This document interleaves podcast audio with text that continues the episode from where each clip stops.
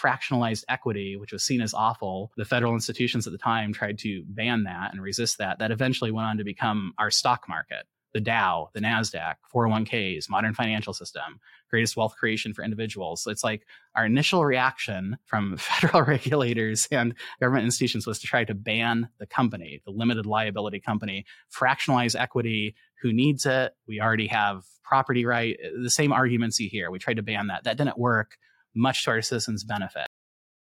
This episode is brought to you by Carbon.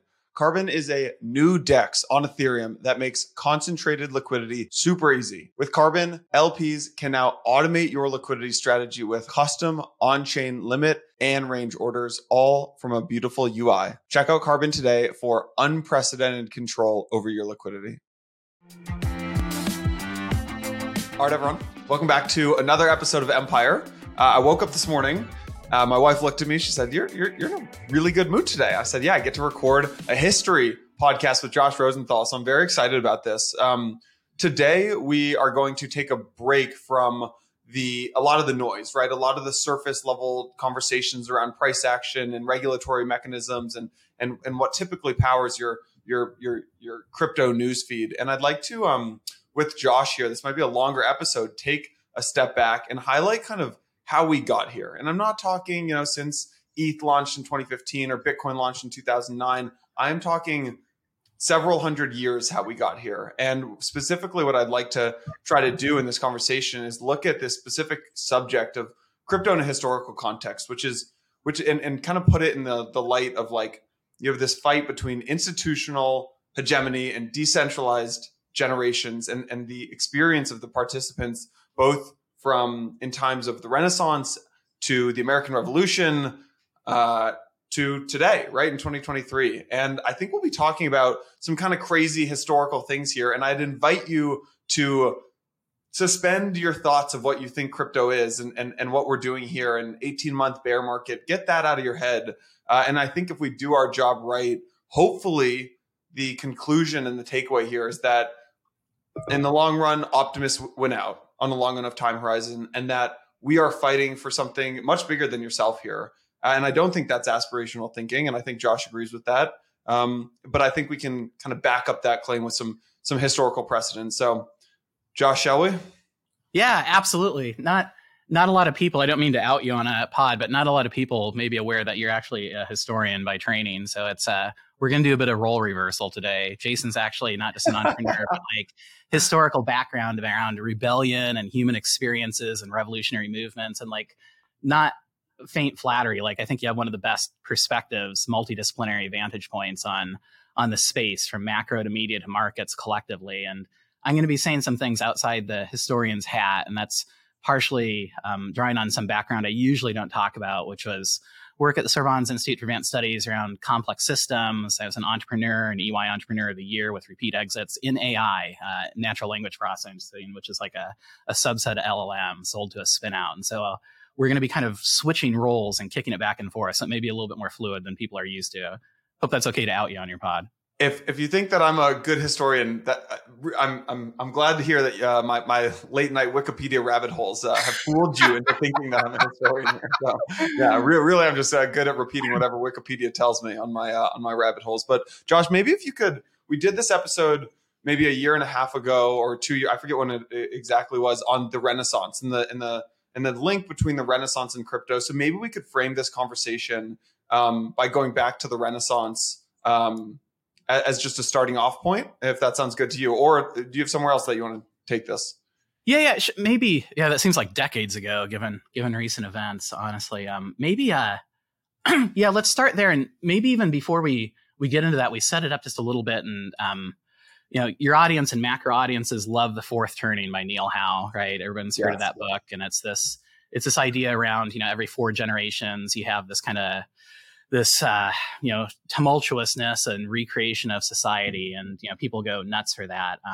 And that's true. That's not wrong. But every four generations, it's like, it's a smaller scale. Like really how I see history is with, these mega turnings or mega waves instead of just ripples on the surface every 300 or 500 years. And that's largely a function of tech outpacing institutions. And so the model I kind of think about you know, for the Renaissance, as we get into that, is really, you know, as like an ocean, and there's ripples on the surface with kind of, you know, immediate current events, and then there's kind of deeper flows, which are these generational turnings, and there are these really deep currents or jet streams that, you know, create these mega waves. And so it kind of gets us into like what drives history. Is it generations? Is it demography? You know, it's not just one thing, but I see technology as a key driver, and specifically like the social use or the mechanism or interface with a spectrum of different kinds of technology, like between coordination and automation. And usually when you hear historians talk about technology, or people on your Twitter feed, they're saying, hey, tech's neutral. It can be used for good or bad. But that's not the way I think about it. Like, I think different types of technology have different drivers like embedded in them, and, you know, values in the architecture and social impact. And there's kind of two ways to think about it in terms of the spectrum. There's decentralized technology with communities, you know, generating, versus centralized technology with institutions compiling. And so there's history kind of moves back and forth like this, you know, pendulum on a grandfather clock, basically, you know, or a metronome going back and forth. You know, maybe it's thesis and antithesis or synthesis, or maybe it ratchets in a direction, and it goes back and forth between centralization and decentralization, and like as it interfaces with a sociocultural mix. And so we're going to go through a lot of stuff, and, you know, from the Renaissance into today, not just crypto, but touch on some pieces of AI. That's why I mentioned some of my background with those technology companies. And the reason why I want to like draw attention to that is, you know, crypto is really this way to prevent re-centralization and ensure this, you know, there's widespread decentralized technology. And we're going to look at like visibility into the creation. You know, you're going to have visibility into the sausage making, which makes some people uncomfortable, but it's a unique opportunity versus building in public, you know, against the black box model. And also this long tail of distribution for small businesses and economically viable creation, like not just coins, but different business models. And then we'll also talk about crypto as the solving this 0 to 1 mode of centralization. Like, how do you break through that aggregation? And so that's like disclaimer, my model of what drives history. So just in a minute to recap, like the Renaissance, I see it as one of those mega unlocks or those like big waves, like a tsunami. And the thesis basically goes, and that was my PhD was in, you know, late medieval and Renaissance, transition between those two worlds. And really what I see driving history is, you know, communities using technology, not just any technology, but this decentralized technology. And, you know, there's a series of technologies that came in waves, you know, double entry bookkeeping or ledger-based accounting with credit and debit. Was radical, and it unlocked finance from doing centralized reconciliation, and increased, you know, a series of financial products. It meant that you didn't have to stay on a farm and be subservient to someone as, you know, a common laborer. You could actually have access to capital through someone else besides an authoritative institution that wouldn't give you access to that, and set up your own shop. And historians talk about that as the birth of capitalism or proto-mercantilism. How would you know about that if you were on a farm? Well, simultaneously, there was another decentralized communication protocol. It was called print. And print's a little bit more nebulous, the printing press. It wasn't just text, it was images. There's aspects of the web where you can create things, and you have the birth of mass media. The theoreticians like McLuhan love talking, you know, the modern media people see the birth of modern media as beginning with Luther and Gutenberg. There's aspects of crypto as well where you actually own it, the things you're creating instead of just write, there's ownership, and you have control over that ownership as well. And there's a little bit of synthetic, you know, it opened up synthetic worlds. You suspended disbelief in terms of where you were physically. You went somewhere else. You lost track of time and space. You went into, you know, a universe next to you, a meta universe, and you came back with knowledge. And it was this bi-directional doorway. And there's also some aspects where print is not unlike AI, where it's a different type of synthetic nature. And there were mix-ups and mashups, and it took on a life of its own, which was why printers, marks, and proof of humanity and authorship and the data trail and breadcrumbs became ever important. So communities used a new financial protocol and a new print protocol, and they basically transformed the world. Their world was fundamentally hierarchical. And I don't just mean church, and I just don't mean nobility. I mean, they had a series of permissions over their entire life, where they could go, what they could say, whether or not they could own certain things, whether they could communicate ideas, and how they identified themselves. You know, did they identify themselves as belonging to a certain group, or were they belonging to someone else and they didn't have control over that, which sounds crazy to us today, but you know, in many ways, we're in the same boat. It was only with the advent of this unlock of value, you know, Ledger being crypto today, this unlock of communication being, you know, web, AI, or crypto, and identity, the ability to choose the other. It didn't occur to them until that point, which sounds like madness, but, you know, the ability to take your money was impossible until, even if you couldn't read and write, you had a little ledger and you scribbled out things and you could go on your own. The idea never occurred to you, because it was like you're a fish swimming in this water, and like the idea of choosing something other was completely unimaginable. And so with these technologies, they literally recreated their world. We call it a renaissance, which means a rebirth of the world as we know it. And largely that was a function of this advent of using these tools for, you know, different community formation, the advent of like meaningful pluralism and capitalism, you know, not capitalism in the sense of crony capitalism or aggregating as much of the pie as you can, but this idea of generative capitalism, striking out and hanging a shingle, you know, for yourself, and not a zero-sum game, but giving you optionality. You could stay on the farm if you wanted to, but now you could do something else. And that choice was radical. It unlocked awareness. And the key thing I'd like people to take away is that that was only obvious after the fact. People didn't know they were locked up until it was opened. You know, there's modern analogs you can use today. You think you can spend your money, your credit card company may, you know, turn off payment to a crypto conference, or your, you know, your stock account is, you know, an IOU or something can get seized, or communication you can get deplatformed. But it goes deeper than that. There's still mobile devices and broadcast layers, and this idea of identity, being able to choose something other than what's predetermined for you, is just absolutely radical. So it sounds super cool. It sounds like, oh, that'd be great. I wish I were back there. I would have boldly stepped out into history.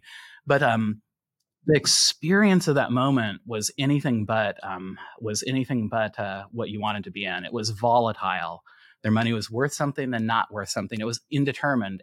Their world as they knew it, all the institutions that controlled, you know, who they were, what they could say, what they could think, what they could share, how they identified themselves generationally over millennia, it was all crumbling. They literally thought their world was ending. And at that moment, the next chapter, the recreation, the Renaissance, wasn't obvious. All they saw was chaos and confusion. This is, you know, it literally thought their world was ending. And so for the participants, like, the next generation wasn't, the next thing wasn't obvious. It wasn't visible because it was beyond themselves. And so the people who chose to participate in these movements were seen as, you know, the revolutionaries and change makers, were, they're seen as crazies or zealots. You know, Martin Luther or Erasmus, they were seen as heretics. You know, George Washington, an American revolutionary, was labeled a traitor. Jefferson, an anti-federalist and anarchist. The whiskey rebels we'll get into, Appalachian hillbillies, you know, just like today's current crypto bros and shadowy supercoders. This is kind of what you expect. And like at that time, the institutional reaction is always to tamp it down, you know, and the shift from medieval to Renaissance, they tried to KYC printing, and like it didn't work. The technology was generative. It had a life of its own. The harder they squeezed, the more it went through their fingers. It went to other geographies, and then they were faced with a choice. Do they cut themselves off from that, or do they engage in it? And as their enemies and adversaries engaged in it, they had no choice but to do that as well, and thereby legitimize it. That's kind of how it tends to work out historically. And it's just worth noting that the initial reaction is always to clamp down on it. And it always seems like that's going to win in that historical moment, because the aggregated institutions have a structural advantage. And so that's the Renaissance theory of crypto in a nutshell. All right. That was a doozy, Josh. So I want to contextualize that for a second, but also say that if anyone wants to really double click on the Renaissance crypto connection, we recorded an hour and a half podcast on that they should go listen to.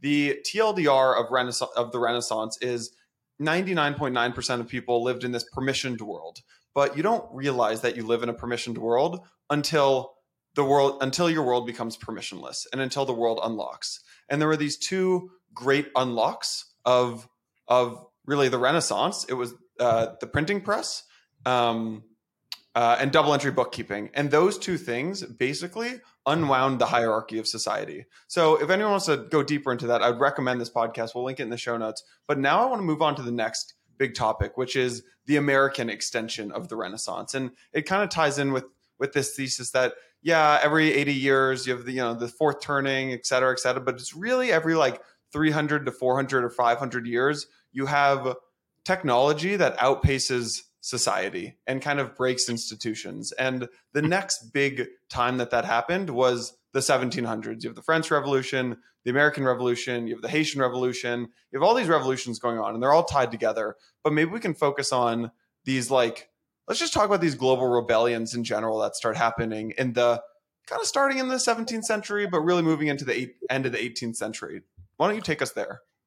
Yeah. So you can really think of, if history is ticking and talking, after the Renaissance, there's a re-aggregation or re-cumulation of power, basically. That's where you get into the rise of the nation state and, where your identity was again forced on you as being a member of this specific geography and state you were again born into. And so as that again unwinds, in this kind of pendulum going back and forth. And, part of it, when we say American Revolution, we're all saying, hey, this is actually, it's a global phenomenon. It's not just, American centric in the sense it's a continuation of the Renaissance. Once you have unlocked, your identity to choose what you want to do, your vocation, not have to be a farmer or a smith, you can choose. And particularly the idea of creating capital for yourself as an entrepreneur and that sense of being a small business owner for yourself and others. And there's a whole background where previously, the meaningful stuff was holy and that was being locked away in a monastery. And now you could be out in the world benefiting yourself and your neighbor using these new financial tools,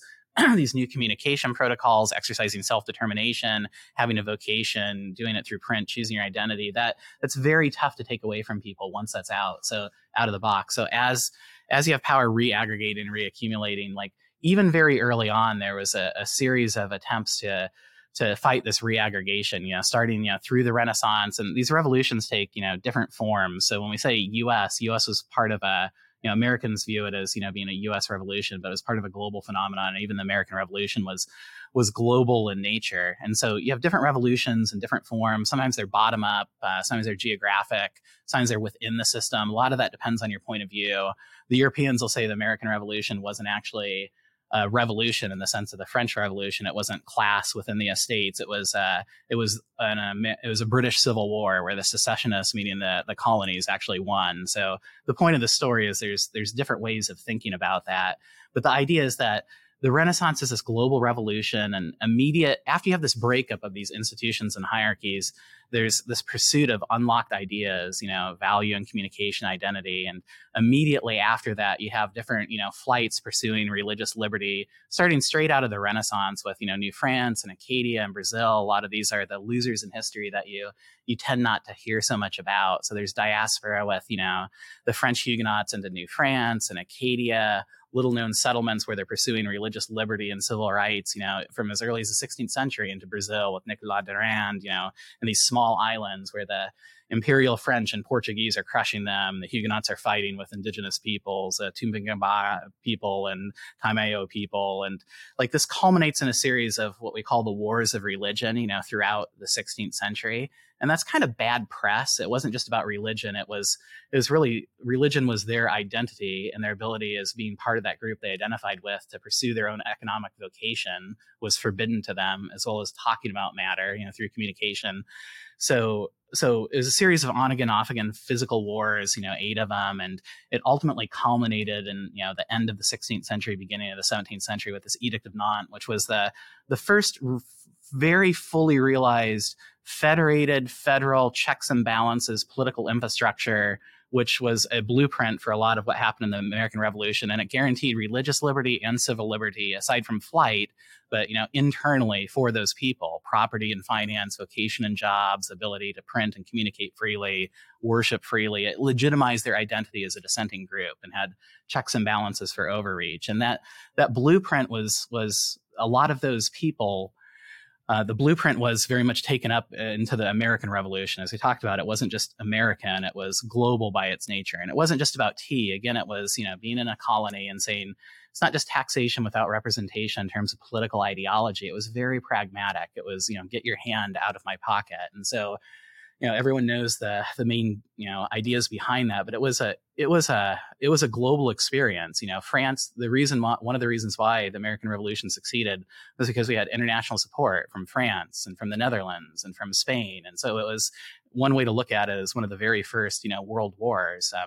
And largely that was around that was around the pursuit of these Renaissance ideas that you were literally reading when you read the participants. It's, back to Weber and the Protestant, work ethic, spirit of American capitalism. It's a little cliche, but pursuing these ideas that you had the ability to strike out and benefit yourself as well as others were what we considered inalienable rights. That was a geographic revolution. Next up is a French Revolution, which is very much class and, bottom up, but following, the blueprint of the wars of religion and the American Revolution.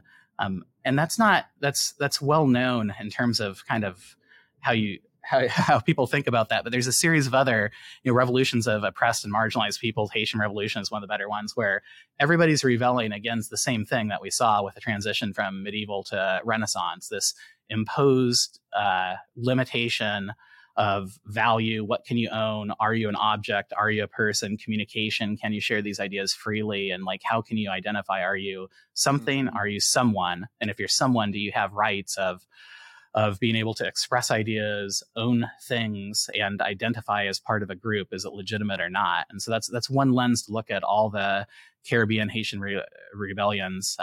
The point of the story here isn't to get lost in the details, but the core takeaway is that as you have a reaccumulation of power, there's, now that this has been unlocked, the ability to have self-sovereignty over owning things, being able to share ideas, and being able to select what group you have allegiance and demand that that's legitimized. That's very difficult to take away. And when you try to clamp that down again, you naturally have a series of, global rebellions. And that we generally kind of divide up American history into, kind of rebellions and revolutions versus, American history proper with this great experiment. But the American Revolution wasn't a one-time thing. It wasn't 1776 and then done. Those revolutions and rebellions took on different forms, and we had a series of them. And American history is largely defined by that great debate and that continuing fight. Just the nature of the rebellion changed.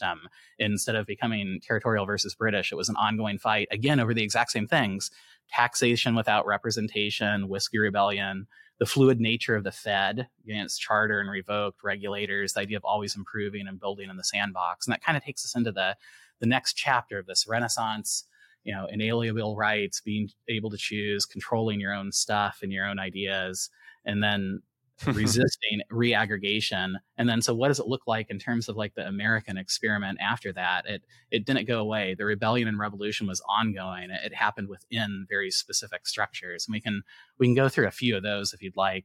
But it's all the same thread. Well, yeah, I think it's interesting to actually just think about the similarities between the Renaissance and the American Revolution, right? One, just hearing you talk about this, the biggest thing that comes to mind is this emphasis on individualism, right?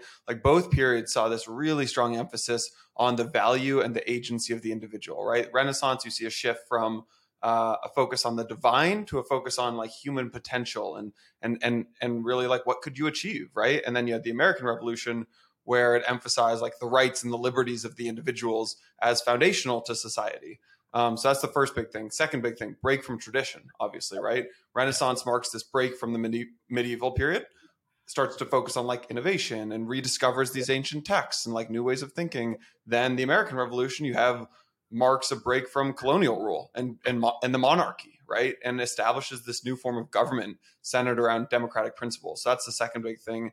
I think the third, and these all end up tying into crypto pretty well, right? The third thing is rejection of authority. Obviously, that goes without being said. American Revolution rejects the crown. Renaissance rejects the authority of the church. I think you have focus on human rights and dignity, and then I think you also have global impact, right? The Renaissance and the Renaissance influenced culture and thought throughout all of Europe. And then the American Revolution, you have, it inspired these movements for independence across the world and really had we've seen it, a very long lasting impact on global politics. And I think all of that, if you think about it, the global impact, the rejection of authority, this focus on intellectual and cultural flourishing, break from tradition, the emphasis on the individual, it's the exact same thing that crypto is actually fighting for today. Nah, we could double click and go down any of these in great detail, the shift from medieval into Renaissance. you know, it's divine is off. It's like a quest for the locus of the divine. Like the divine is off outside the city. It's in the monastery. And with the Renaissance, all of a sudden, it doesn't get rid of the holy thing. It says there's holy transcendent meaning in the everyday stuff. All of a sudden, the locus becomes like here and now, what you do.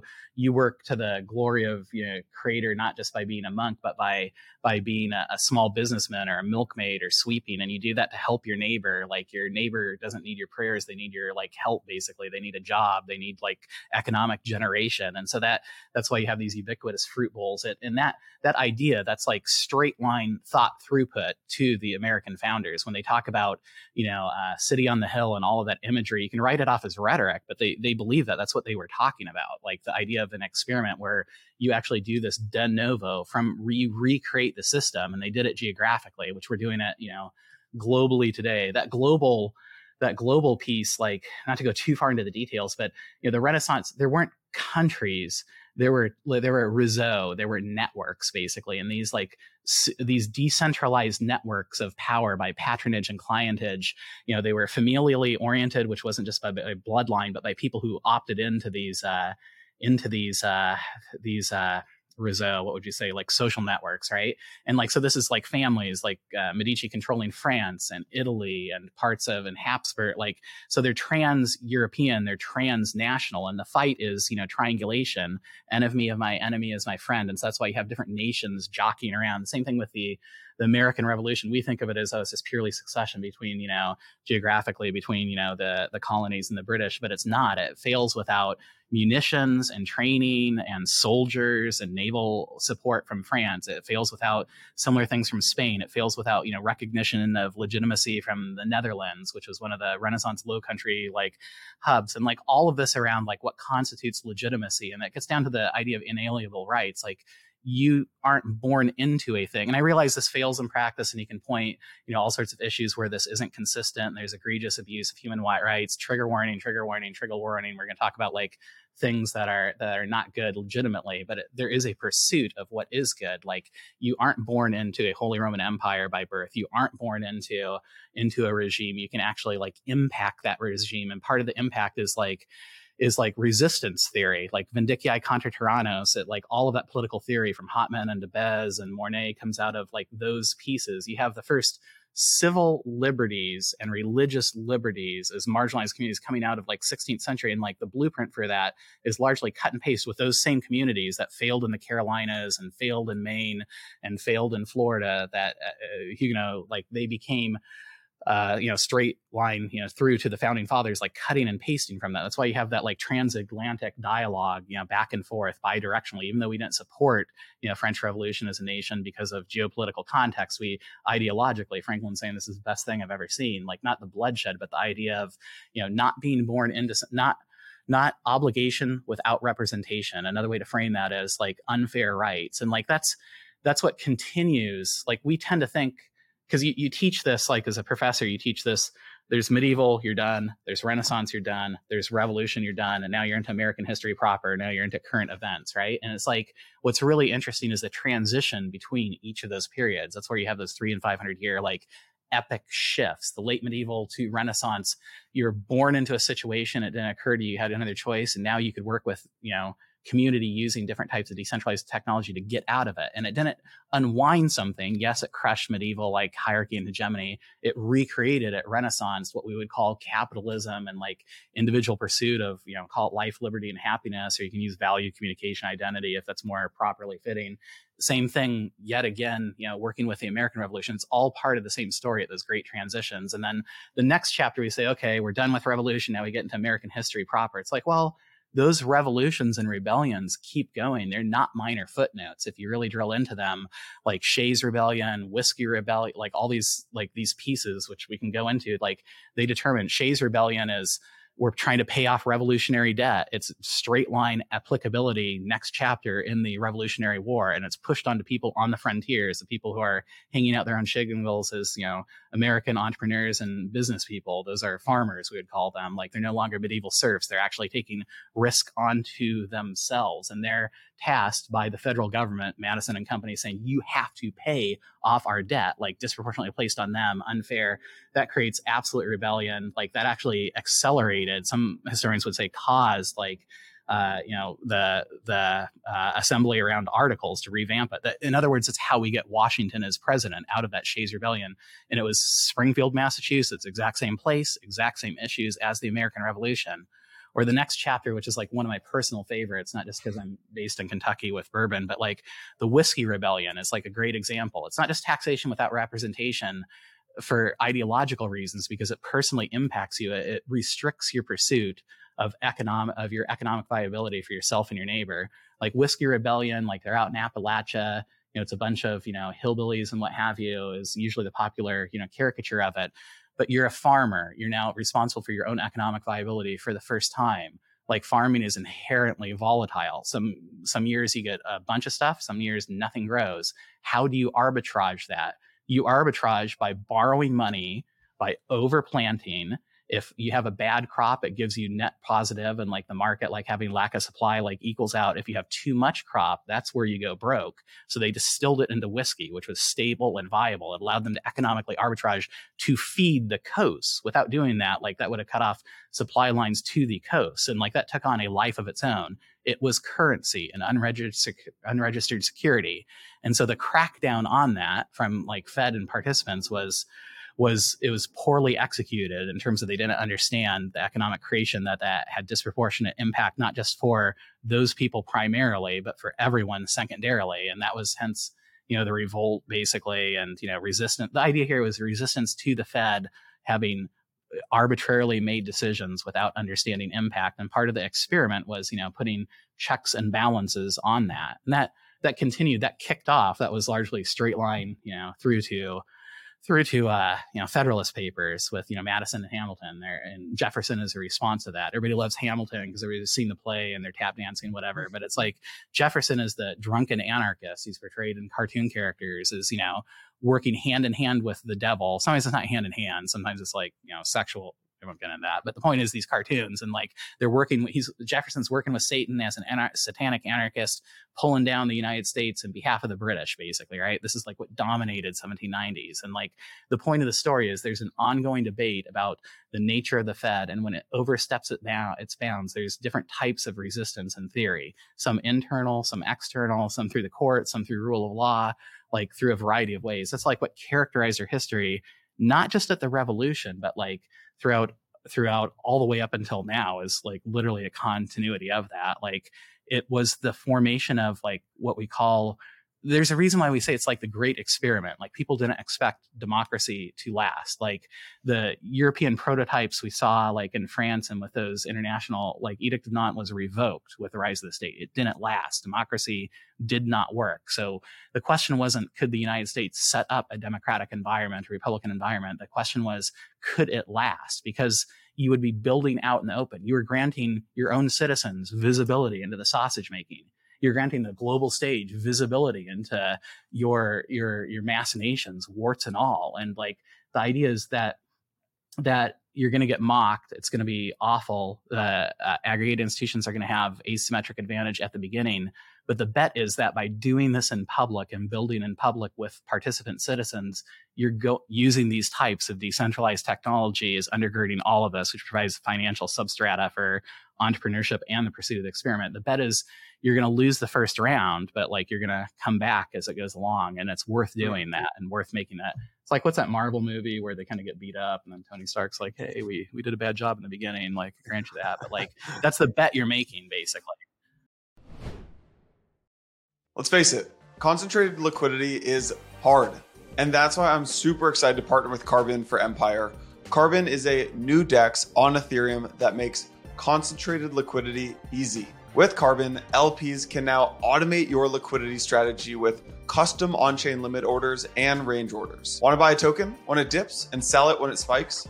With Carbon, you can now set a strategy that buys in on one price range and sells in a higher range on repeat, using a single source of automated rotating liquidity. Strategies can be created for any standard ERC20 token. I recently checked out the Carbon beta that just dropped. Pretty blown away by the liquidity strategies that Carbon enables on chain. It has these rich trading features that you'd expect from a centralized exchange, except Carbon is fully on chain, decentralized, and non-custodial. Just connect your wallet. It's carbondefi.xyz. That's carbondefi.xyz. Choose a trading pair, set your buy and sell ranges and amounts, hit create, and you're done. Carbon automatically moves your liquidity into your selected ranges as the market moves. Last but not least, I'm excited to announce that Carbon is running a ROI trading competition until July 11th. Here's how to play. Super easy. 2 steps. 1, click the Carbon link in the show notes. 2, create a new Carbon trading strategy. And voila, you are now eligible to win USDC rewards based on the performance of your strategies. LPs, it is time to take back control of your liquidity with Carbon. Check out the link and get started today. Now, let's get back to Empire. Maybe you could contextualize the SEC clampdown right now, because when I don't know, just like hearing what you said, like hearing you describe the Renaissance and then hearing you describe the Revolutionary War, like, and the American Revolution, like it went well, but there was obviously pushback, right? And like when you look at the Renaissance, you have like the Holy Roman Empire tries cracking down, but technology was, and honestly the memes, right, were just better, faster, cheaper, and it was bottoms up, right? The Renaissance gave communities the ability to co-create and and it was a generative movement, right? But you still had people like, you had these people like the Holy Roman Empire very much tried to crack down, and then, like even in the American Revolution, right? Like you had the British pushback, but then you had even internally, like Hamilton versus Jefferson, and like it was not smooth. I will say you had the Federalists shitposting, basically, creating their memes and stuff like that. The Tea Party, obviously, anger against values, like government was basically preventing them from pursuing the creation of value. Feels very similar to the SEC, but would love for you to maybe walk us through like how you contextualize the SEC's pushback today in light of, in a historical context. Yeah, no, you can see that as like, you can look at it a couple different ways. Like one way to think about it is like just part of this experiment. Like the idea of like federal republicanism is to prevent like, and it's like Locke's Leviathan, right? You're Hobbes and company. You're always going to have, once you cede power, it's going to grow and aggregate until you unwind it. And then the question is, how do you unwind it? And they believed in, the individual citizenry working together, I would say through social coordination means blah, blah, blah. It's like to do that. Like, so that continues. It doesn't go away. It's constant. It's the thread.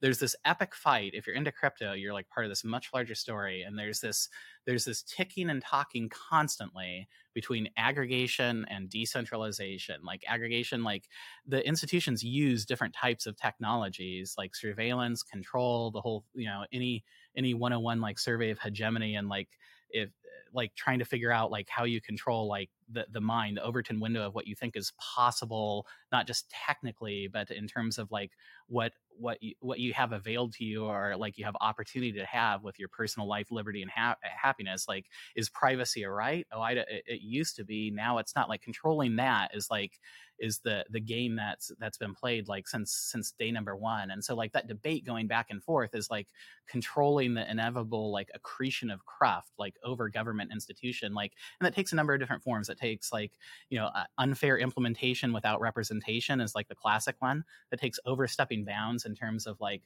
what the institution is actually set up for in its charter. That would be someone like a commissioner saying like, I don't think we need this technology, we already have something else. Well, that's like clearly outside like the domain of the charter. That's an individual acting as like a rogue agent in that sense, like against the charter. There's different ways of like thinking about this, and this was like the battle was like constant and consistent like throughout, like Federalist, anti-Federalist, but like over like since the 70s, like would be one of these ripples on the surface. There's like a marked, and the Bitcoin guys talk about this, like not wrongly, like there's a marked like demographic, like re-aggregation that almost like requires like a synthetic economic strata, like that requires like a empowerment of institutionalization. Like, oh, that sounds like esoteric, abstract, like I think the best way to walk through like what the SEC is doing today is to think about what the SEC has done previously, even within our own history. So if you think about like these 300 and 500 year, like, you know, epic waves, and you view like these generational turnings and other things as ripples on the surface, like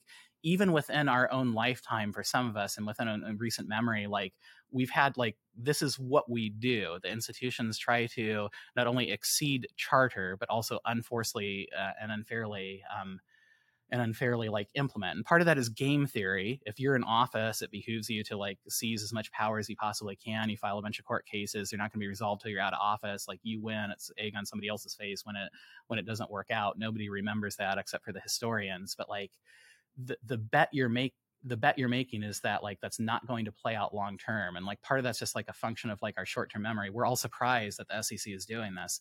This was, if history rhymes at all, this was always going to happen. You don't have to be a medievalist or an early modern European historian or kind of, you know, LatAm like rebellionist. Like within our own lifetimes, like the same thing is happening. There's a reaggregation of institutional powers, like outpaced by tech. Like for the past 40 years, like we've seen the SEC and other institutions at every level not only jockey with one another, but like take turns lining up to do this. Every time technology outpaces institutions, like there's a cracking basically, right? And like you can talk about it in terms of fractional equity or Apple stock protection, tech crackdown, post office running, taxing email, net neutrality, code is free speech, online payment. Like I think it's worth like focusing on a couple of those examples, because if you're listening to this, you're like, I don't know what this guy's talking about. Medieval history, boring, rebellion. That was bad. I don't know. Is that what we want to be doing? Like, let's just even think back, like throughout our lifetime is like part of this ongoing experiment where we do the default wrong thing and then eventually we correct it. So it pays to like bet on like fixing it in the end. Like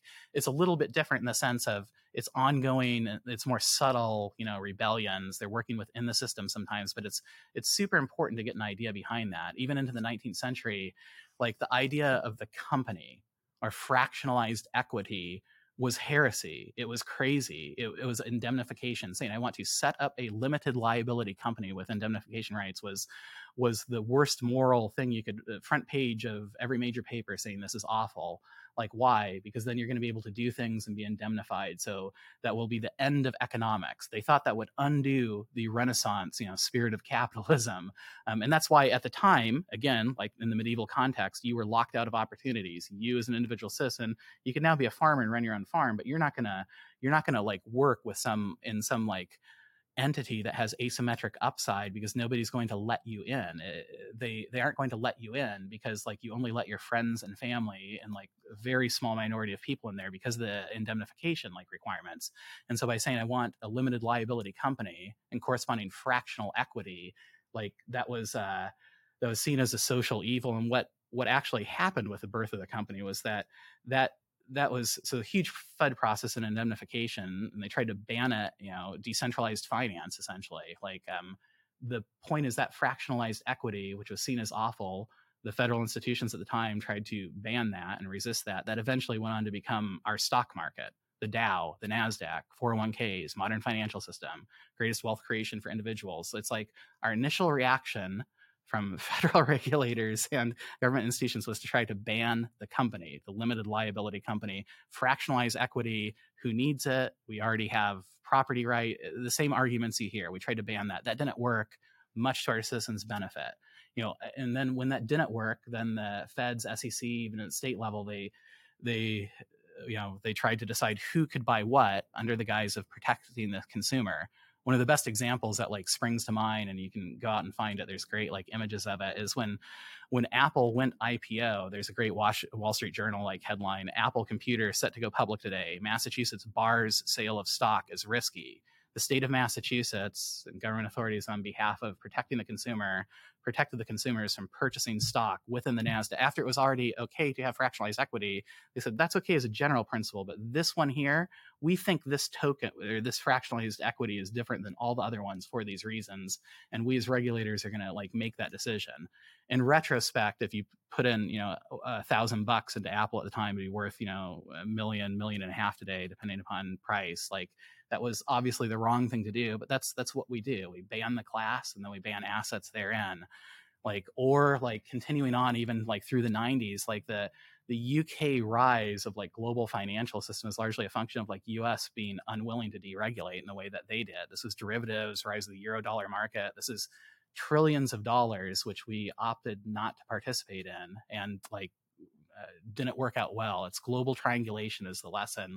If you don't participate in this, someone else globally will. Like we lost a battle like that where, you know, the UK successfully succeeded. So the crypto playbook they're following right now is what worked really well for them in the 90s. That's all finance stuff. And that might be like a little bit outside. If you're not into crypto or finance and you're listening to this, like the more tactical or practical example of this is the post office. It's like one of my favorites. Nobody believes this, but like if you're into it, there's like academic lit, but there's also popular stuff like book Neither Rain Nor Snow by Devin Leonard. And like the point of the story is like the post office tried to deliver email. This is like a quintessential example of technology outpacing institutions. And like, so the USPS, you know, set up an e-com service, you know, back, they launched it January 4th, 82.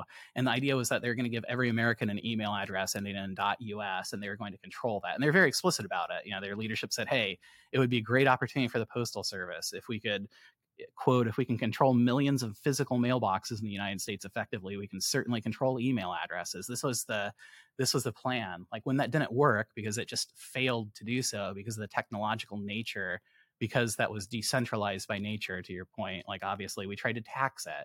That's like written off as myth, but you can certainly find those records. Like even in 2004, like Senators Republican Lamar Alexander and Democrat Tom Carpenter like introduced legislation that would temporarily extend expired internet tax moratorium ban. They tried to tax it directly, then they tried to tax it through ISPs, like up to 25-30% of like your ISP bill, like very similar to like Apple's. Like this is kind of what we do. Like it might not just be Fed or regulators. You can think of net neutrality, like this eternal vigilance. That's currently active court cases going on now. Like, but I think that it's best seen in code as free speech. That's like really important. People just talk about it a little bit as if it's a civil right, privacy, or free speech, and it is. But there's also like economic. It's worth viewing through the lens of what we tried to shut down economically as well. So then encryption was classified as ammunition, right? And so like despite creating the internet, we tried to ban a major use of it. And like in other words, we tried to ban the tech that became the basis for privacy for your iPhone, for credit card payment, for online payments. We tried to ban what would become e-commerce, like $5.2 trillion in the US alone each year. Like in that case, you know, regulators did their thing. It was resolved favorably for the citizenry in the courts, forcing the government's hand and then, you know, government interest because of the unique generative power. They couldn't ban it. Like if the US was going to ban online payment and encryption, other companies were doing it. That's one reason why that was walked back. But because the economic creation was generative, it created more than they otherwise thought was possible. Like it's like, you know, if you're talking about taxi market, like why is Uber worth this much money? Like it can only be a fraction of the existing market. No, it, like once you unlock it, it's generative. It ends up being like magnitudes of order, larger TAM to be able to do that. So the regulation was walked back through Congress, largely because other countries were effectively using it. And so we didn't want to lose out on that. Like it's already out of the box, international triangulation, but also because of the generative aspect of that. So like our model isn't perfect. It always falters initially. This is what we do. It's expected. The bet is that we get it right. Like just as a thought experiment, like imagine a world where our initial resistance from the SEC at every one of these cases or other government doesn't have to be the SEC. You can be the USPS. That's kind of a funny example. Like imagine in a world where that won our initial resistance, we'd have no stock market, government literally delivering message through tape, no online payment, no online electronic privacy. Or imagine it was a quote-unquote compromise with the government banning asymmetric stocks, letting you pick the losers for your portfolio, taxing email, or selecting privacy, you know, bit by bit, not as a right, but determining what code is acceptable. Like, we got it right, but it's a fight. Like, what the SEC is doing right now is it's very similar to Holy Roman Empire. It's very similar to, like, British imperialism. It's very similar to, you know, Federalist vision. It's very similar to just what we do over these past 80 years. This is just kind of how we do it. Like that's probably the best way to think about it. I feel like a lot of it, or is that where you're going for? It is. I feel like a lot of this just stems from like fear over chaos, basically. Like if you think about the Renaissance, right? Like the they were right to think that governance from the bottom would be chaos. Yes. And that self-governance would be chaos, because oftentimes it was. And there were rebellions and it was very chaotic. But at the end of the day, it was this massive transformation of society that was a net benefit. And I feel like if you look at just what the SEC is concerned about, like their tagline is protecting consumers. But I do feel it's a combination of fear of chaos and just something that they can't control. And then an inability to understand the magnitude and the size that this can get, right? Like when the printing press came out, like I'm trying to remember the exact story, but there was like something about, there's like 10,000 books or something. And it was like, could you imagine the world with 100,000 books? Now there's like billions of books out there, right? Like it's very tough to comprehend the size that this stuff can get.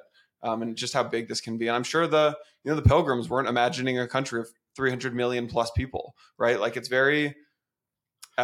almost scary to have those thoughts. And so I'm curious, like, yeah, you can look at it like part of it's just ongoing American history fight, institutions, overseas power. That's like by their nature, what they tend to do. That was like baked into our articles of federation, right? That's like, that was our political philosophy to prevent that. Just like the Reformation, we know bad stuff's going to accrete over time. We have to always be vigilant, always reforming, always be like, don't leave the fence alone. The fence is going to rot. You always have to be repainting it. You always have to be adjusting that. Like we know that. Part of that is like there's a particular type of accretion where there's like gamesmanship on this. Like that's kind of what I was alluding to, and like jockeying between different agencies.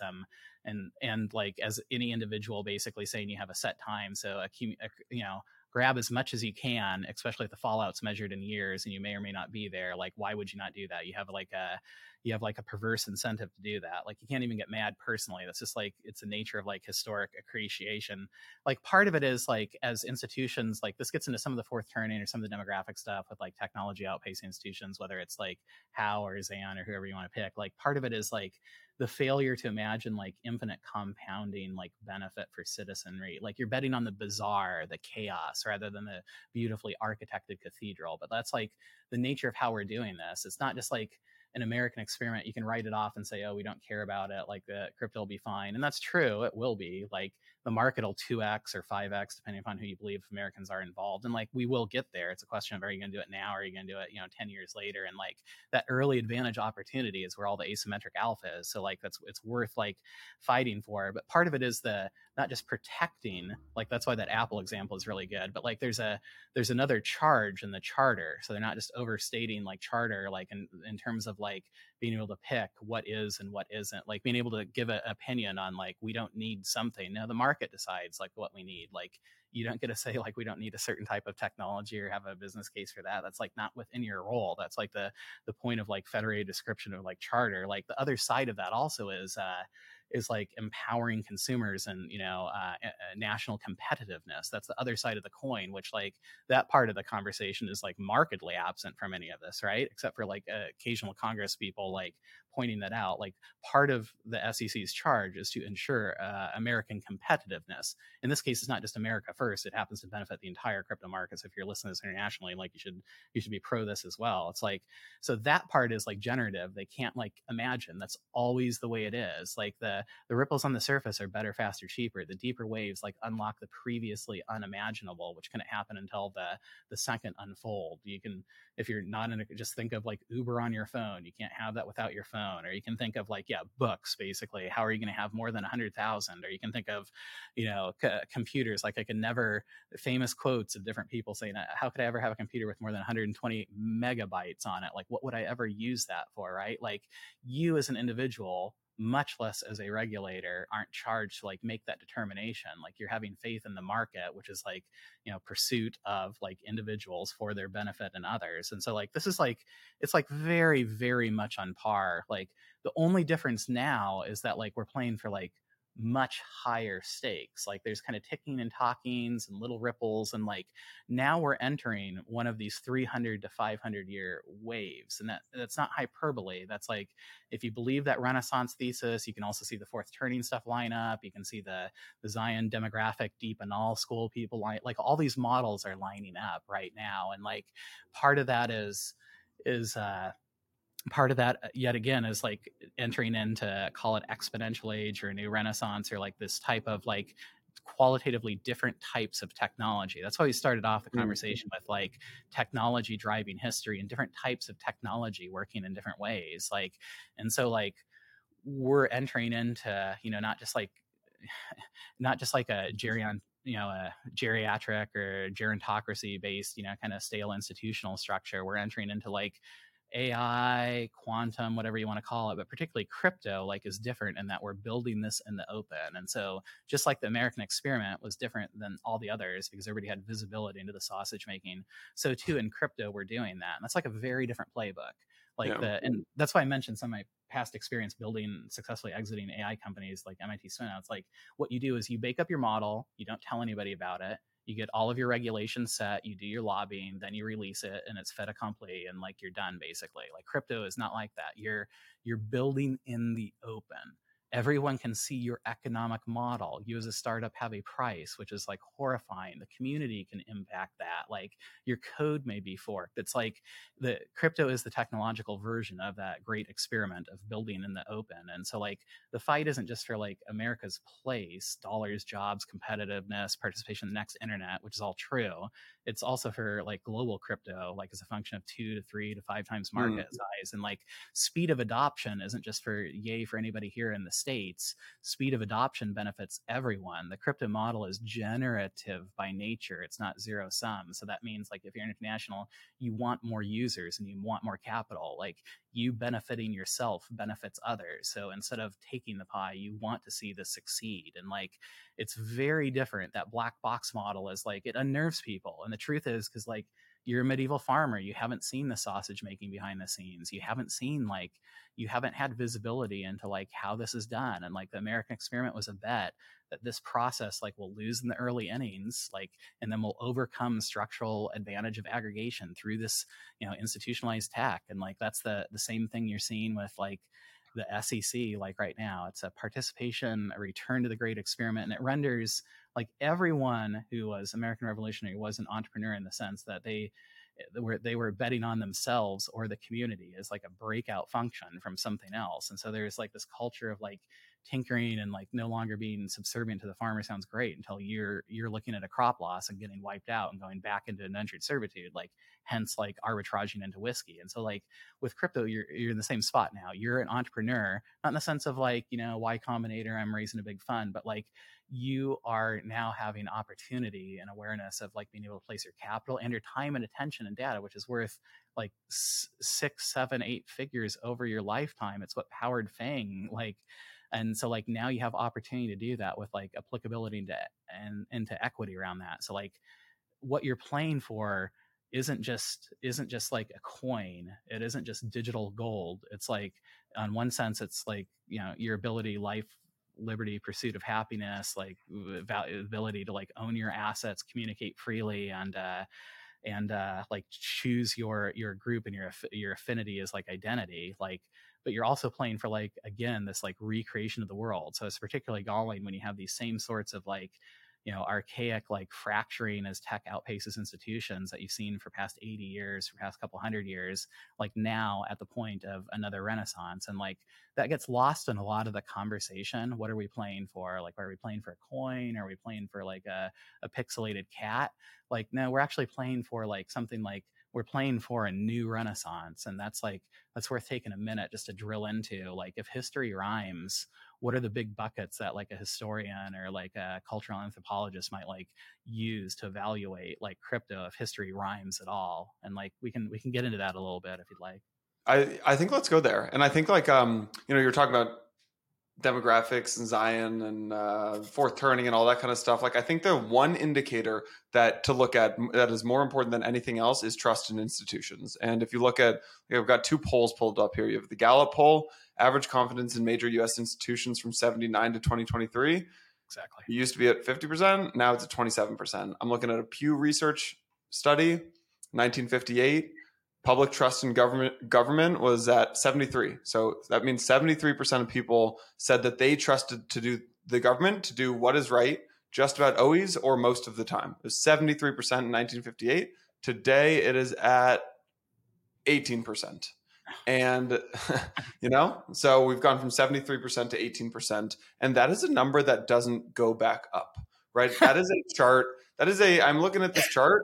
That is a down only chart. And it's nearly impossible to, for a government to do something to pull that back up, right? It's very tough to turn that around. And the only thing that basically happens, the only thing that really turns that around is letting this grassroots organization recreate society and recreate who the new institutions end up becoming, right? So I'm curious, let's go to like self-sovereignty. If history rhymes, like there are these big buckets of society that will get completely flipped on their head and then rebuilt. And then in hundreds of years, they become the new institutions. But like, there are these buckets, right? Like finance, culture, your identity, your education, your work. Like maybe walk me through how you think about all of this. And maybe you do have like a more structured view of this, like these buckets. No, that's super good.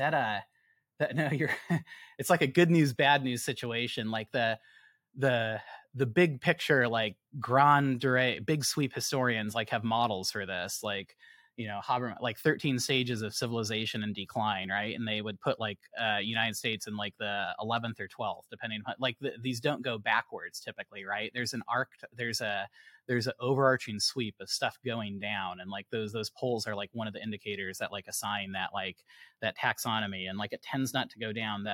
The experiment, like, so that's bad news, right? Like what you're betting on is you're betting on a continual recreation. You're betting on a semper reformationis, like you're betting on an always repainting the fence, basically. You're betting that, you know, communities will use this decentralized technology, building in the open, to recreate themselves, to literally overcome the innovator's dilemma. Like if it works, it will fail. It doesn't work immediately. It will fail at first, and then they'll get it right, like over time. But it's worth painting a picture, like, the people at the time, they couldn't picture what the world would be like, you know, if it actually succeeded in this world. And it doesn't mean it's getting worse. It means like this is the bet you're making. And like in the big sweep, maybe, you know, it ratchets back and forth towards decentralization over time, but definitely ticks and tocks backwards. And like the picture that like you can imagine, even with like these little you know, kind of, you know, types and shadows you already see right now, you could picture. Like I generally talk about it in terms of like 5 buckets: finance and culture and work and education, and like this idea of like meta and IRL, and like a thread throughout with governance. And so like, I'll just take a minute on it, but just to like lay out big picture, like what could possibly happen? Like if it rhymes, if it matches medieval to Renaissance, if it matches like revolutionary as extension, and if like the 80 years are undone and we're like at this epic turning point, like finance is like everybody in crypto talks about it. It's obvious, but it's underappreciated. Like it's massive benefit for the unbanked, this displacement of payday loans, it's global access to stocks, which people don't think about, synthetic or what have you. It's access to like early stage companies, like previously through accredited or VC. And like, most importantly, it's like being able to invest with the assets that you create, like not just your money, but your time and attention. Like that is the data that is harvested by Fang, like a medieval lord. That's like what powered the rise of NASDAQ, and you got nothing except a free subscription or maybe subsidized subscription. Like you having access to that is like unbelievable. In terms of like theory, it might not be, you know, universal basic income, but like equity of those things, which has like particular salience, like in an AI dominated world. So like finance, like very much redistributing, leveling, giving asymmetric opportunity, like out of the stuff you do, like turning you from product into participant. Like that's culture is like a little bit trickier in terms of identity. Like you pick signs and symbols, like you can talk about like NFTs and memes, like, but property rights are a function of that culture. You don't have culture without property rights. And that's property rights, not just for synthetic things, but things on chain, like real world items as well. And so that's in some ways rectifying the original sin. You can think of the internet as a false fork we went down, you know, where we weren't able to persist state. And so we outsourced state to companies that persisted that for us because the protocols weren't rich enough. And so that HTTPS couldn't do it. And so it ended up being Google and Apple persisting. That's why you log in with that throws off data, which powers those economies, and you get 0% of fractional equity out of that. And so like the ability to rectify that is like very significant, like for the rails of value capture, which like transforms work as another bucket. Like when crypto people say work, they say, oh, we're going to have DAOs. It's not just that. The idea of a formation of capital is like radically different. So previously, like as a founder, we never took venture. We always bootstrapped it, but we took some angel and like we do invest and blah, blah, blah. But like usually like venture capital, like very well maybe like have conflicting expectations and incentives with like founders. The founder may want to found something that doesn't have like, if you run a small $100 million fund and you're making 10 bets, one of those has to hit $1 billion for you to have a meaningful IRR after not only illiquidity, but like liquid, you have to have $1 billion bet to make up for all your other strikeouts, basically. And you're better off in terms of IRR for like closing those other ones down that are only going to be doubles or triples. Like our last company we built from scratch and sold for over $100 million. Like that would have been a massive venture failure, like because like we wouldn't have returned their fund and we would have been better off as like, you know, loss against that. And so like you have this inherent tension. Like when I teach the class on this stuff, like we kind of go through that. And like now you don't need to do that. You can actually get capital. Like usually on shows, people are talking about like venture funded things, and that's great. That's like a meaningful opportunity and go for it. But there's a whole long tail of distributed like ideas, concepts, businesses, which might only return $1 million or 10 million or 100 million. And that's like meaningful. That doesn't fit into that venture model. And like, you know, crowdfunding, you're not able to do that without like a fractional equity of ownership, without a crypto underrailing. And so like, that's significant. Like the greatest amount of like value created, like within these past 80 years is like arguably through open source software, which people did for free, but pro bono. Like you maintained your GitHub library just because, like, imagine keeping a piece of that. Not just paying you to do that, but imagine if you were paid to do that instead of working a meaningless office job as a drone, like what you could have created if you were good at that. Like that's fantastic. Like a recapturing of that, like data is like power. Like your time and attention is like, it isn't just like, depending upon whose estimate you believe, you throw off like 7, maybe 8 figures of like data doing that, like being able to like opt in for product development with ownership, even in like, say, pick a trading platform. And there's a few of these out there, which are built on crypto rails, where the algorithms are outperforming like alpha, like based on like opt-in, contributing your data, and like you get equity as part of that. Like that's transformational just for playing around in simulation, not spending a penny. Like the core idea of like being able to start with a price as a startup from day one, where people have visibility into your code and can fork it, community. Imagine if you could cut and paste Google's code base. Like it's a very different game, which is scary and chaotic and you know, kind of bizarre over Cathedral. And so, but it's like unprecedented opportunity for capital formation, like especially resolving moats, like aggregated institutions, like, you know, defend themselves with bureaucracy. It's a feature of the system, not a bug. And that means like from an entrepreneurship perspective, a moat, basically. How do you overcome a moat, an impenetrable wall, like done by capital, regulation, physical infrastructure? You do that through a decentralized technology, which has economics. Like one of the most interesting examples of that is like into DPIN, decentralized physical infrastructure networks, like where you're taking on telco, where they run billions of dollars of OpEx by negotiating with cities to put up towers, versus individuals doing that with backfill. And so they're turning cost centers, what they used to pay for a physical location for rent, into revenue generation for them, and like unlocking the ability to do ancillary businesses and pricier areas that they wouldn't have been able to do, or to pay for their rent or their mortgage by doing that, and like following their own interests. Like that capital formation, like we aren't even at the second unfold yet. We can't imagine what that will be like, but like with that visibility into that sausage making, expect it to be volatile. Like education is the third bucket, and that's like closest to my heart. And it might even be the biggest unlock. Like you have education, it's like the most medieval contract. It's like the medieval institution that never went away. It's like the university is like a medieval function, basically. You go, it's geographically proxied. You have to have the right credentials to get in.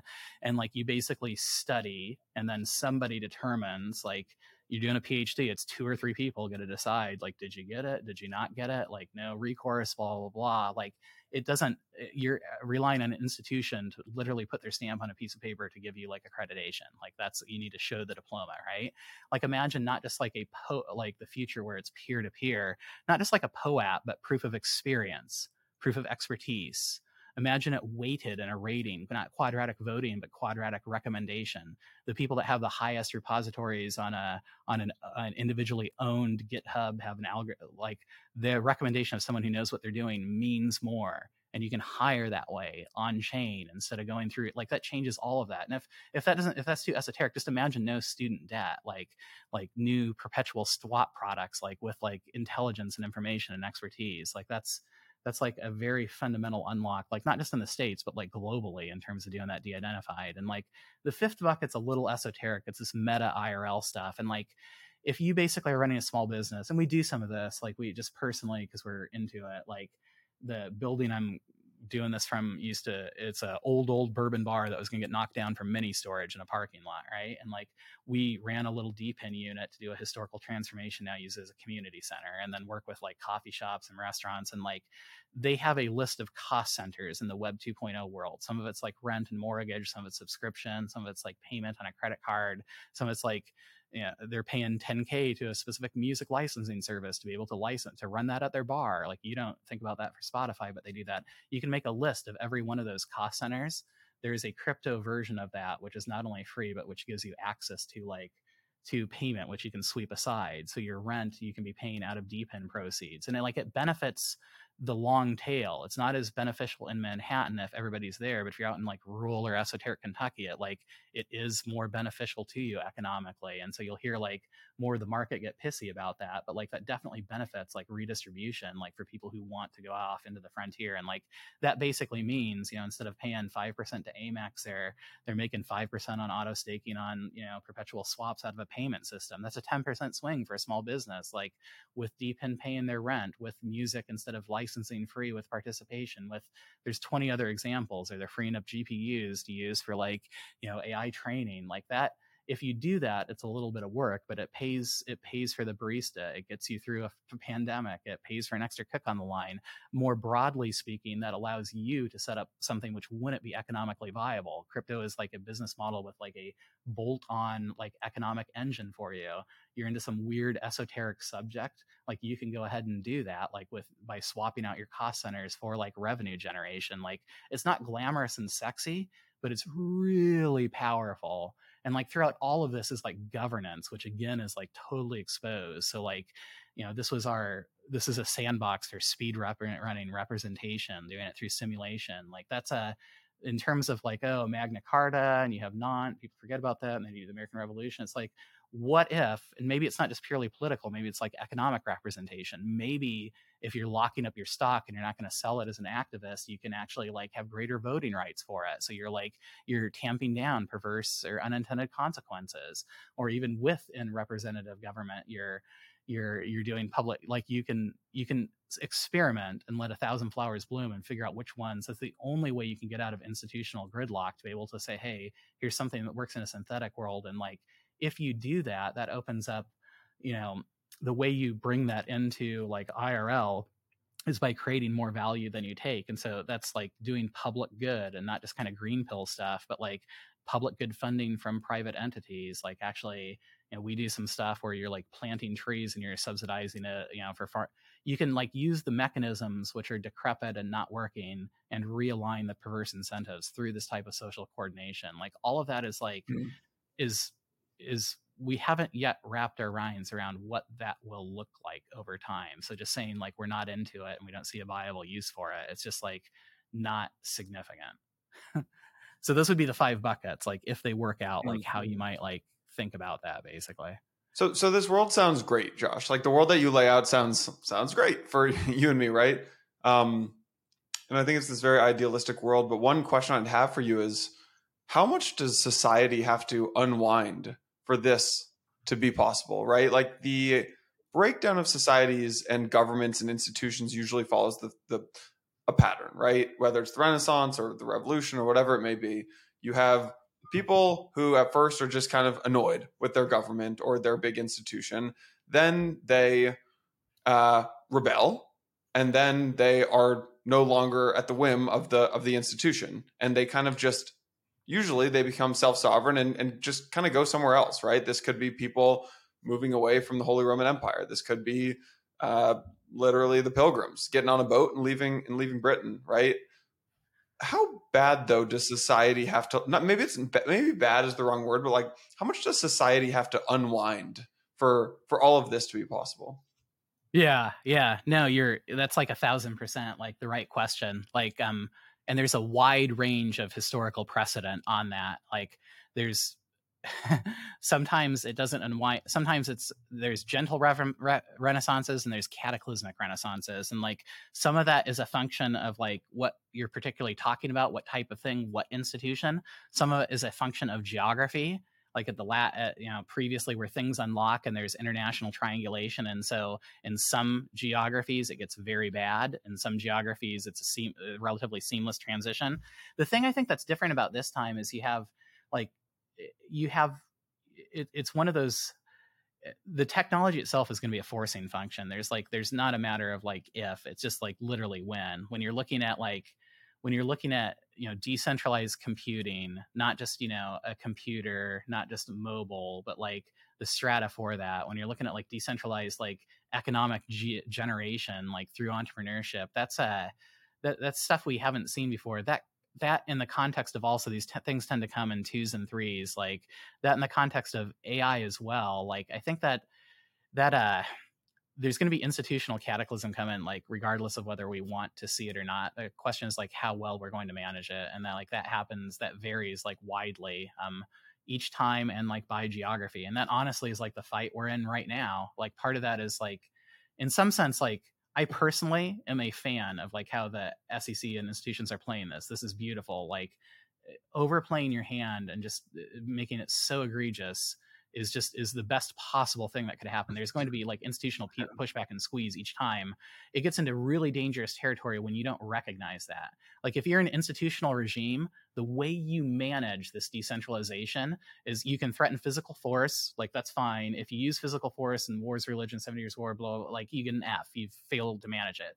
If you have to threaten it, you get a C. Like you threatened it, but it's fine. If it doesn't even occur to them that what you're doing is wrong, if there's no pushback or no resistance theory, then you get an A. You've effectively, you're like a hegemonic like poster boy. Antonio Gramsci would be like proud of you, right? Like that isn't the case. Like this is so egregious. It's like, it's perfect. It's a forcing function for us. And so like, some of this won't even matter. There's going to be massive like institutional overhaul, partially just because of demographics. There's no way to like get outside of that. Like that with like AI and crypto as like either in one way like reinforcing each other, in another way like as counterbalances to one another.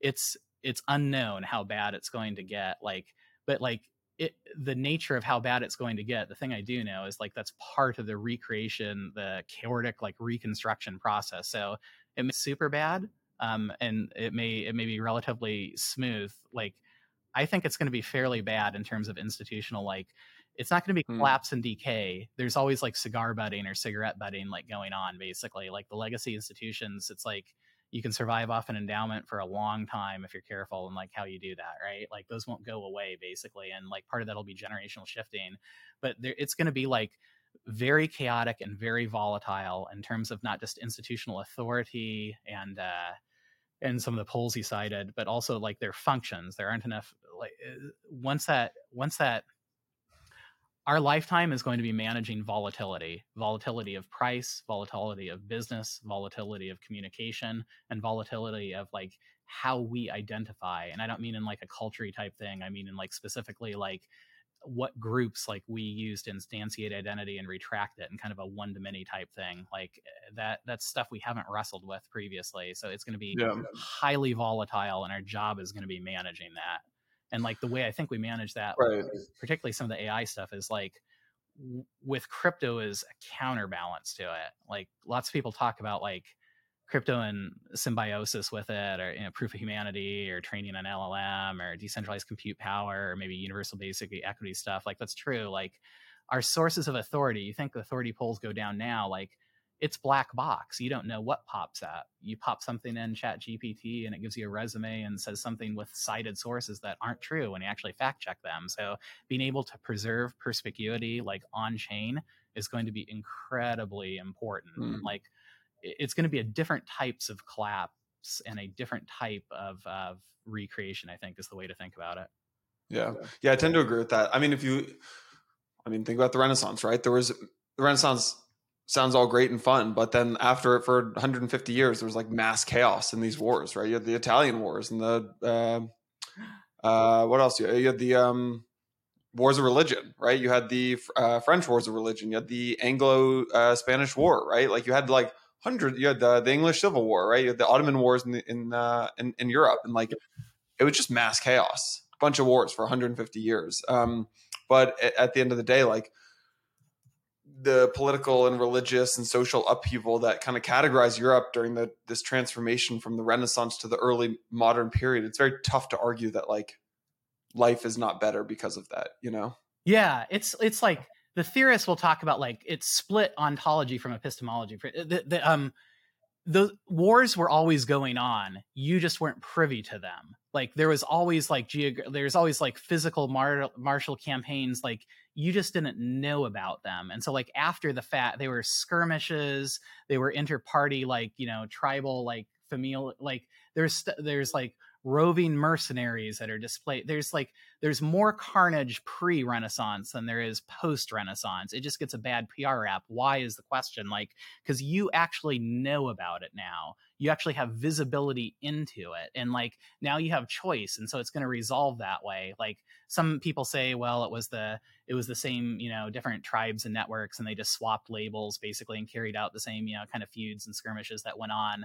Like other people say, no, they really believed in the thing that they were like advocating for. And like it, which like I personally take that view from some of the archival work. Like you see society being like in an XY, like conservative, social, this tribe, this group, that group type of thing. And you see that split down the middle with a reformation and a Z axis, like poli-sci, like cleavage with different groups reforming around that. There's like a very good archival argument to make about that. Like, what does that mean? It's like, you're going to hear, there may or may not be more chaos. It's definitely going to feel that way because you're going to have visibility into that. And to your like very excellent point, like that's never fun. Like it doesn't feel good because you don't know what that next world that's recreated looks like. You're in this no man's land. You're in the dip. You can't see what it's going to look like. Like it may not work. The whole thing may collapse. That's totally true. Like I have very good reason, if history rhymes with dome, like based on like decade in the archives, reading manuscripts, looking at this, like around, it looks very, smells very, seems very similar to me. Like not a teleology that's determined, so there's like open agency, but like definitely rhyming and following these contours. And like if that rhymes, like it's going the way I know it's going to be. If it fails, it's going to fail with a whimper. And if it succeeds, it's going to succeed with like crazy volatility, where the PR around the volatility like outstrips the actuality around that. And like, that's what's happening now. Like, if you see this, like, here's your takeaway. Like, if you see this, don't be scared. It's supposed to be crazy. Like you're seeing the sausage making. It's the American Revolution on display for like the global community theater, taking shots at it. It's like calling one another like traitors and Satan's spawn. Like that's what we do, right? It also renders you as an entrepreneur. And so like you haven't done this if you haven't been a founder, you haven't been in charge of your own destiny before in like a meaningful way. Like you're now out on the frontier is like running your own shop or farm, or you're gonna have to put on your startup hard hat. Like the volatility doesn't mean it's ending in a whimper. Counterintuitively, that's a really good sign. Like that conflict tends to be a leading indicator, historically speaking, that it's like significant in terms of transformation. And the really good news is you're aware of it. Most people weren't aware of it at the moment. They didn't know what was going on. Their world was falling apart. They're right to be fretting on it. They're 1,000% right. You have some analogs. You have some previous iterations where you can see this. And like, thanks to this episode, like this whole thing may be cracked, but hopefully like suspended disbelief and said, what if that's right? If that were right, that's what it would look like. Like if the whole world's going insane, like maybe you're the mad one, like it's the opposite of that. Like if this were to like work out very, very positively, it would look like this, specifically because the nature is like a bet on decentralized technology, communities using it within this particular form of government where it's all on display. That means they're going to lose the early innings. That means they're going to get hammered. Like I'm actually very optimistic, like immediate like response of SEC and what have you. It's great how they're playing their hand. That's going far, far better than I would have anticipated. Like I will say, like you can expect a fight. It's like naive to think it's just going to be smooth adoption. Like we cited all those examples, not only over long arc of history, but over the past 80 years that we should be aware of, like where we do the wrong thing initially. Like lots of people got into crypto because they didn't want to deal with politics, and like nothing is more understandable for me. But like crypto doesn't mean that you get out of a fight. It means that it's like epic, like once in a millennia opportunity. It means crypto doesn't mean you don't have to fight. It means it's actually like a fight worth having. And like those opportunities are rare. So expect to fight, expect to be branded as like a zealot, a heretic, a traitor, anarchist, drunkard, crypto bro, shadowy supercoder. This is right on cue. I get worried if it goes away and it's not an issue. Like that's when I start to get significantly worried. Josh, this was amazing. Anything else that is like very top of mind for you in terms of looking at the market, looking at just crypto? We're 15 years, 14 years into this Bitcoin thing, 8 years into decentralized protocols and these apps being built on open smart contracts. Like anything else that we haven't talked about? No, I think that the key is you have visibility into the creation of this, and it's unique in crypto. And so like you're making a bet on that building in the open, and that feels uncomfortable. And like you have two ways to beat a market. Like you can, bet against the market, which is tough to do, or you can get in big on something early. And if you say reworking finance and work and education and the structure of governance, like that's worth like strongly considering. Like but you have to like weigh the cost. It's not going to be easy. Like the only thing I'm like really thinking about is how to get into Santi's bank. So